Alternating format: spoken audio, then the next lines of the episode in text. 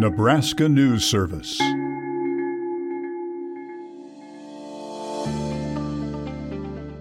Queer student and Nebraska native Drew Reece finds misrepresentation of LGBTQ plus characters in video games has an effect on him.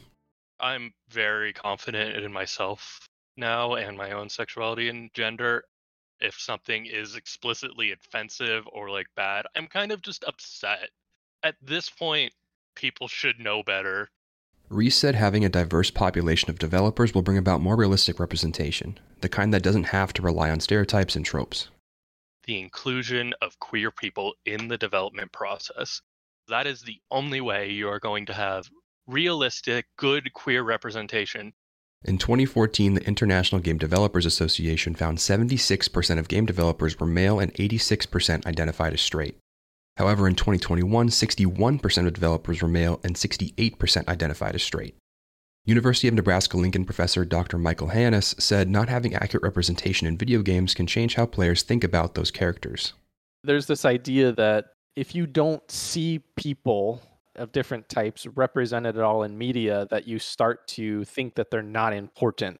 Hanus said equal representation in media can be powerful in breaking down stereotypes. Seeing people represented in media or playing as them, right? All different forms of contact those things help break down stereotypes against those groups. Hanus said another issue is when game developers do put LGBTQ plus characters in a game, but only as side characters the player may never interact with. It's not really something that you need to engage with as part of the gameplay. So the representation is great, and it's certainly something we want, but taking that next step where people are, are more actively engaging with those themes is also eh, very important. Reece said having queer people in the development process will allow for those characters to be more accurate.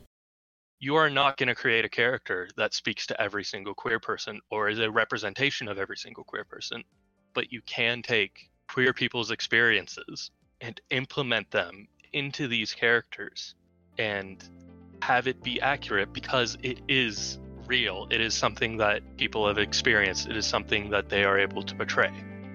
Reporting for Nebraska News Service, I'm Evan Ford. A Nebraska News Service and 90.3 KRNU production.